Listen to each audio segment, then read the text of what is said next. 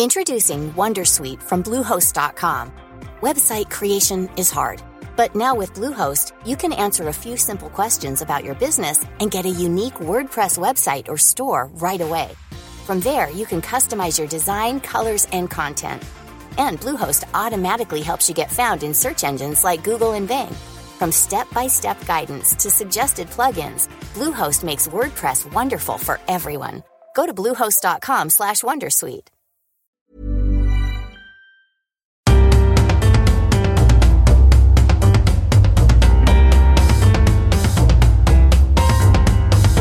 Welcome to The Broad Experience, the show about women, the workplace and success. I'm Ashley Milne-Tite. This time, a lot of women don't feel comfortable delegating, and there may be good reason for that. We're supposed to do it all, and we're not supposed to ask for help, and we're supposed to be perfect in all that we do. But what ends up happening is, is that then when we delegate, we don't feel right because we're sort of letting somebody else do it. But a desire to control the outcome can also play a part. The struggle is not wanting to – I think it's the assumption that we can take control of things that are not remotely within our control. Coming up, why some of us shy away from delegation and how to master it.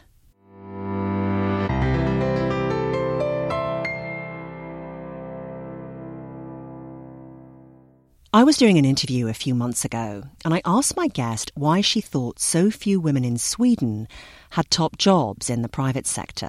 This is in spite of the country's egalitarian outlook and all the effort it's made to ease life for working parents. And one thing she said was, well, I've noticed women aren't that good at delegating. And she said when you don't delegate, you don't have time to focus on more of the big stuff and the less obvious networky kind of stuff that can help your career. That delegation question is something I've thought about too. I have been a reluctant delegator in the past. I've caught myself thinking time and again, oh, I'll just do that. It's easier. It's easier if I do it. I'll do it better. But what that means is spending a lot of time on stuff that's fairly routine and could be outsourced. I sat down recently with Rachael Ellison to talk about this. She was a guest on a past show I did about work and motherhood. She's a coach and a consultant, and she works a lot with new parents, mostly women, who are going back to demanding jobs after their leave ends. She's also a partner at the Center for Parental Leave Leadership. What's your impression of how comfortable the women you work with are with delegation? They're not. They're very uncomfortable with delegation. And I and I think... I think there's a sense of wanting to do your best in every sphere of your life and wanting to kind of control that outcome. And delegation obviously takes away from your ability to control the outcome. So I think it's, you know, you see it with parenting, you see it in the workplace. But I think most of the people who I've worked with are quite uncomfortable with delegation. Again, I've often noted my own desire to control, and I've noted it in a lot of other women. Whether it's to do with their kids or their work, they want to put that finishing touch on whatever it is themselves. They don't want to delegate it. We talked about why this is. Maybe women feel if we don't control that final outcome, it'll reflect badly on us. I always hear, and we've talked about this, I think, on your show, like this sense that what I hear from new parents is I, I need to give one hundred fifty percent at work and one hundred fifty percent at home, right? So that feeling of needing to go over and above and show that veneer of perfection. And you can't do that if someone else, theoretically, it's harder to do that if someone else is taking some of that job from you. I think that's what people are feeling. And on the home front, you know, I think there is certainly pressures around motherhood and the image of motherhood and being a perfect mom that we're that we're struggling with, um, and you know we don't want to relinquish that role even if we don't. You know, it's very hard. I find it's very hard for moms that I work with to, and again, this is just this one particular area, to relinquish control to dads. They kind of assume that, you know, there's the the stereotype if you. You know, that idea that, you know, if you have dad make the lunches instead of you make the lunches, it's going to be like thrown together pieces of bread with like maybe one piece of protein in there. But if you make the lunches, it's going to be it's going to be beautiful. It's going to have all of the, it's going to be a balanced meal. Yeah, I, I want to talk to you about this delegation, the part that home plays in this, because there is all that. I think there's overlap between work delegation and home delegation, but the the lack of home delegation obviously affects your work greatly, or mm-hmm. can do. And every time this has come up a few times on my show, and the example the woman has given has been a home arena where they have found it hard to relinquish control of that thing, whether it's lunches or choosing um, an accessory for the home that they outsourced to their husband. Mm-hmm. It was tough for them mm. to do that. Yeah. Now, I- I'm assuming that this is because traditionally the home has been our arena, right. and that we find that still so many of us hard to just say, okay, no, no, you do it. Is that is that where it comes from, do you think? Yeah, well, I think it, I think that is partially where it comes from, but it's also, you know, we're not doing it in a vacuum, right? So there's the other side. What are men expected? You know, how do they assume the role, right, that they're given when it's delegated?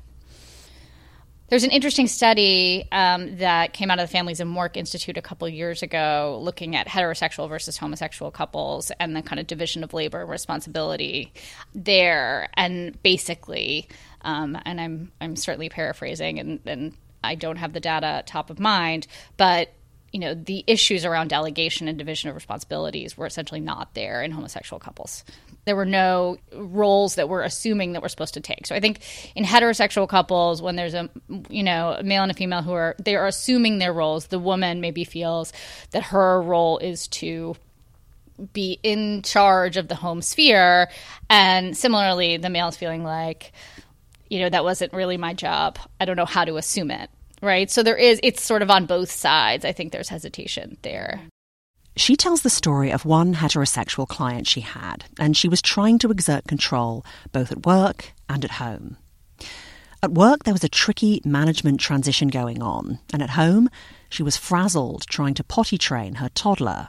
She was just really like, she was really didn't want to let go of the management transition and what she felt like she needed to do to make things go smoothly. And also was really struggling with this potty training on the home front and would not let go.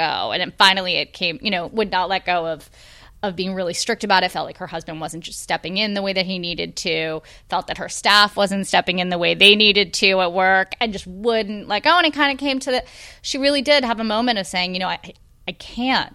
I have to take a different approach to both of these things and recognize what in this situation I can control and what I can't, right? And potty training is not something that, you know, it's very easy to control. You can set routines, but there is a certain level of letting go and letting it happen. Um, and same is true with management. so, so, you know, you have to let it play out. Well, what happened? Um, she she took a step back. She really did. She she t- she did some, you know, reflecting essentially, and she said, "I'm not going to put so much pressure on my son to be potty trained at the pace that I want him to be. He doesn't have to be. I'm going to let my husband step in and take a little bit more of a role with this." Um, and in terms of man, you know, in terms of the management transition, you know, these are the pieces that are most important to me, and the rest, you know, is going to have to play out the way it's going to play out. There's nothing I can do. I think a lot of times, you know, we want to have the struggle is not wanting to. I think it's the assumption that we can take control of things that are not remotely within our control. Controllable. They're not controllable. So, but we that's that's where we run into, I think, the most trouble is is is when we, you know, we were, I was talking about the one hundred fifty percent at work, one hundred fifty percent at home. There's there's a math problem there. There's a kind of logic problem, I think, that we have. Like it, it's not pos- it's just not possible to control both spheres the way that we want to. It it requires letting go, and I think it's about choosing which parts you want to let go of. I bet a lot of you can relate. You'll hear from Rachael again in a mini show I'm releasing next week. In that, we're going to focus specifically on parental leave and how delegation can help with a successful leave. So if you're a manager or someone who's likely to go out on leave, or both, tune in for that. Jodi Detjen is also a past guest. She's a professor of management at Suffolk University in Boston. She's also a partner at Orange Grove Consulting. It's a firm that works with companies to get more women into leadership. When we spoke, there was some overlap with what Rachael and I had talked about, but Jodi has her own take on this topic. It's come up in past conversations I've had with guests, the idea that women don't delegate as much as men or don't like to, and thus more of their time is tied up on the smaller stuff that they could give to somebody else. What do you think? I mean, is, this, is it just a theory or is this true? What's What's been your experience of women and delegation? So we found the same thing in our research and in our work with women. What we found is that what women and girls have been reinforced and reinforced and reinforced across their lives about getting stuff done. Oh, you're so good at that. Oh, you've got, oh my gosh, look how hard you're working. And you see this consistently. And so what ends up happening is, is that women believe that they're not very good at delegation. For example, think about men. So men are entitled to support. So they think, all right, the woman's going to clean the office kitchen dishes. I don't have to worry about that.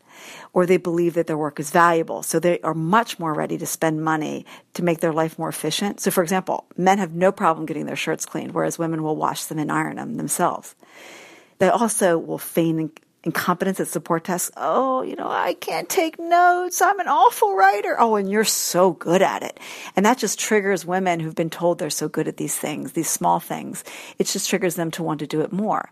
And so men have learned that they are supposed to get support and that this is their, their God-given right. And women have been taught quite the opposite. Not to generalize too much about men, but as I listened, a portrait of myself was emerging pretty fast. Take the pride many of us have in being self-sufficient. If you look at the data, girls outperform boys in school across the age ranges, so through college. But we're also taught that we're supposed to do it all, and we're not supposed to ask for help, and we're supposed to be, you know, perfect in all that we do. And if we ask for help, that's selfish. But what ends up happening is, is that then when we delegate, we don't feel right because we're sort of letting somebody else do it, and it feels really uncomfortable to us. So We in our when we've been working with women, you would be surprised at how many women refuse to delegate house cleaning, even though they can amply afford it. Affording is not a problem. They just don't want to do it because, you know, the cleaner's not going to do it as well as they will. Men, no problem at all. I think I'm going to book a cleaner as soon as we get off the phone. I have done this. Like back when I lived in London, my husband said, we're spending too much money on the cleaner. So I said, okay, so let's try cleaning it ourselves. And so we had our list. Well, he didn't do his list. And I said, that's it. We're hiring the cleaner back. And we've had a cleaner ever since. I would love to hire a cleaner. So I think you've just galvanized me. But what you said about men expecting to receive support was so interesting because in all my thinking about this topic, I have never thought about that. Yeah, and so they're raised to believe that it's okay to get support. And women are raised to believe that they are the ones that have to give support. And so it's just, I'll give you an example. So a couple years ago, I had a male student tell me, this was at the end of the semester, he had a team of all young men. He said, you know, we did poorly because we didn't have a young woman on our team to organize us. And I like looked at him, I almost exploded. And, and the more I look at this, I see this again and again and again. And of course, what ends up happening, right, is that the men get all the glory jobs, the glamorous. They're the ones that are up in front doing all the work and, you know, looking like they're doing all the work. And the women are in the back organizing it. And this is undergrad, so it's not changing. These are twenty-one-year-olds. In her house, delegation is a way of life. Her two sons have been doing their own laundry since they were thirteen. Introducing WonderSuite from Bluehost dot com. Website creation is hard, but now with Bluehost, you can answer a few simple questions about your business and get a unique WordPress website or store right away. From there, you can customize your design, colors, and content.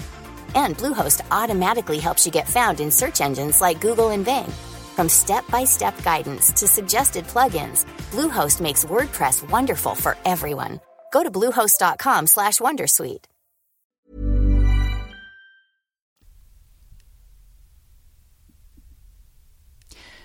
But let's consider the idea that, again, women don't actually like to delegate. Whether or not they're expected to do everything, they want to do it.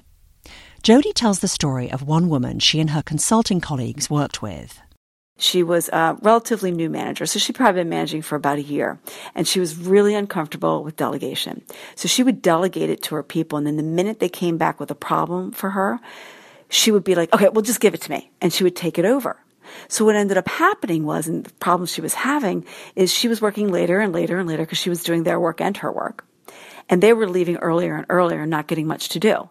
And the other thing that was happening was is that they were starting to think that she didn't trust them, that they were incapable. So she was sending them a really clear message that they didn't have the capability to get the work done, that only she could. So we had to work with her on really thinking about, what is it that could happen? What's the worst thing that could happen if you delegate to them? What if you look at it as an opportunity to develop them, to build their skills so that you have a stronger team? And so she worked on it over about six-month period, and at the end of it, she was going home a much more reasonable time. She had a stronger team. She had a more capable team, and she wasn't doing their work anymore. But she had to get over that hump, that initial hump that they were, she really believed they were incapable, and they knew it. I had an experience like those employees once, years ago. I was hired by a company in an associate role to help out my new boss because she was overwhelmed. And I really liked this woman. We became good friends. But even though she had asked for the help, she had persuaded the company to create this position that I was filling, she just would not delegate. I mean, she delegated tiny things, but essentially I found myself bored for seventy percent of the day. And B, I felt like she didn't trust me to do the work. You know, it was quite dispiriting to be sitting there all day feeling like you'd been hired for a job that you weren't allowed to do. Finally, I talked another executive into giving me some other writing work to keep me busy. And ultimately, that led to me becoming a journalist a couple of years later. Jodi says the ability to delegate is vital if you want to rise through the ranks. It's the difference between a junior manager and a mid to senior level manager, because the ones that don't make it to the top are the ones that don't learn how to delegate, because there's absolutely no way you can be in a senior management position without delegating. You just cannot do your people's work as well as your work. It's not possible. Well, yeah, I mean, talk a little more about that, because as you know, the idea for doing a show on delegating came from one of my listeners who's also been a colleague of mine. And she said, you know, she is getting better at delegating at work, but she pointed out that often means letting people make mistakes. And some people would say, oh, I don't have time for that. So how do you how do you start to become a delegator if traditionally you haven't been much of a delegator? Well, I think the problem is, is that people get scared of the process itself, because initially the process is a learning process. So you have to teach people. They have to learn how to do it. And, and you're right, there's mistakes, and that's just the nature of the beast. You know, if I hand something to a junior person for the first time, what I get back is not what I want. It's not. It's going to take me three to ten times longer the first time. But you have to look long term. I have to think, okay, this person's going to be with me for several years, and I'm going to invest this time now, because in three months, I don't want to be doing it. Now, if they don't learn in three months, then I haven't hired well. I haven't, I don't have the right person to delegate to. So part of the process is figuring out who is it that I'm delegating to, and do they have the, will they, do they have the basic essential skills to start with so that they can learn from there? And that's not always the case, but I'll give you an example. We had an assistant here ten years ago. And um, at first she was absolutely awful. She just was just one of the least capable people I've ever met. But she was completely capable of learning. And so we all took the time and we taught her every little aspect of what it is we needed. And it t- probably took her three months because she was a really quick learner. And then she became one of the most capable people in that position that I've ever met. And she got promoted within a couple of years because she was so competent. We trusted her and she learned. Now, there, there's, so there's two pieces to that puzzle. You've got to have the trust, and then you've got to have the person who's willing to learn. And you don't always have both of those. But then both of those are managerial challenges, right? If you don't trust, then there's a problem with who you've hired. And if they're not capable, there's a problem with who you've hired. So all, all roads lead back to us. But she says once you start, delegation is addictive. I delegate everything. So I delegate to my kids, I delegate to my husband, I delegate to my grad assistant, I delegate to people who work in my company, I delegate to my teams at Suffolk, I delegate to everything. So when I get, the first thing that happens to me is when I get a question, I ask myself, who is the best person to do this task? And sometimes it is her, but often someone else can do it. One thing that drives Jodi nuts is a particular belief people seem to have about women, including women. It's become a cliche. Women are so good at multitasking. So this is a trigger word, right? We are told that we're just so good and we're so efficient at getting a lot done. This whole, we have to do it all. And so when you delegate, of course, we're not doing it all. Somebody else is. We're giving it to somebody else to do. And when we when people tell us that we're great multitaskers, what they're basically saying is, keep at it. You keep doing everything. Women are great at getting things done. And it just keeps reinforcing this exact same bias. And we've internalized it as a rule. And so when, when people tell me I'm a great multitasker, I say, actually, I don't multitask. And then I just stop. And they don't know what to say, and they get really uncomfortable. But I'm just like, multitasking is not actually physically possible. When you look at brain research, people don't multitask. There actually are costs to multitasking because every time you switch tasks, there's a pause in your brain, and there's like a microsecond, but it adds up. So multitasking is actually quite inefficient. But punting, as she calls it, now that is efficient. When we learn to punt, we actually learn to let go of control. So punting is basically saying you're dropping it. You're saying, not my responsibility. And there's there's actually a method to doing it that we've discovered. Like the first one is you just stop doing it. So for example, there was this one woman who was, her team was responsible for monthly reports. So she t- decided to do an experiment, and she didn't do half the reports one month, and just to see what was happening. And you can imagine what happened, nothing. So she was just relieved of a majority of those reports nobody even looked at. They didn't miss. So she just relieved herself of a ton of work that opened her up for a lot more strategic work. So another one is a lot of people punt on their email. So they literally won't, they'll look at their email and they'll, they're only going to respond if it's urgent. And the rest of it, they just punt. And the whole idea is if, if it's that important, it'll come back again. And this is, men and women do this. It's fantastic. The third one is you can ask for help. And this one, everybody always talks about how men don't ask for directions, but women don't ask for help. And just asking for help, hey, can you help me do this? So, for example, a big presentation that we have to do next week, each piece of the presentation has been given to my team. So the team together is creating the whole thing, not one person. And then the delegation piece. So as we learn to punt, to really prioritize what really needs to happen here. And actually, most stuff, you'd be amazed at how you can get away with subpar. And when I mean subpar, I mean subpar compared to perfection, not subpar compared to ex- expectations. Because you can meet expectations, and our expectations of perfection are not really what the other person's expecting. They're expecting it just to be done. You can listen to the early show I did with Jodi for more on women and perfection. That's called Killing the Ideal Woman. And she says it's not just people like her with teams who can delegate. A lot of entrepreneurs hire virtual assistants, or if you're like me, you sometimes hire an intern to help out with research and transcribing interview tape. Zainab Ubaid transcribed most of my interview with Jodi, and she found me an academic study on women and delegation. Jodi says one woman she worked with was hired to do social media for her company, but the company had a tiny budget. She was the sole person in this role. She ended up asking her friends all over the different departments to find interesting stuff to post, and it worked out really well. She was doing her job, but she had lots of unofficial helpers. Jodi says the problem is it's easy to get overwhelmed at the outset, to think, ugh, how can I delegate this beast? I better just do it myself. But all you have to do is you just break it down into smaller pieces and then figure out which aspects can be delegated. And you know what? It's a twenty-first century leadership skill. You learn how to do that, you can do a lot of stuff. Jodi Detjen. As ever, I'm curious to know what you think. Has your career rocketed since you began to delegate? Do you find it hard to give up control? You can comment under this episode at the broad experience dot com or on the Facebook page, or you can tweet me at Ashley Milne-Tite without the hyphen. And I mentioned this earlier, but I'll be bringing out a mini show in about a week.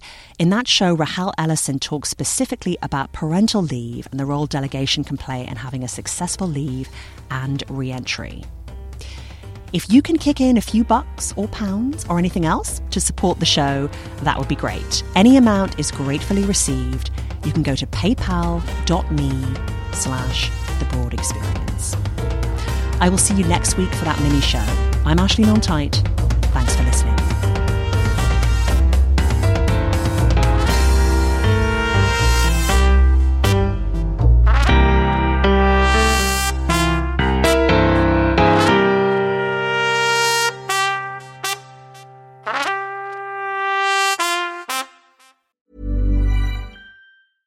Spin your passion into a business with Shopify and break sales records with the world's best converting checkout. Let's hear that one more time. The world's best converting checkout. Shopify's legendary checkout makes it easier for customers to shop on your website, across social media, and everywhere in between. Now that's music to your ears. Any way you spin it, you can be a smash hit with Shopify. Start your dollar a month trial today at shopify dot com slash records.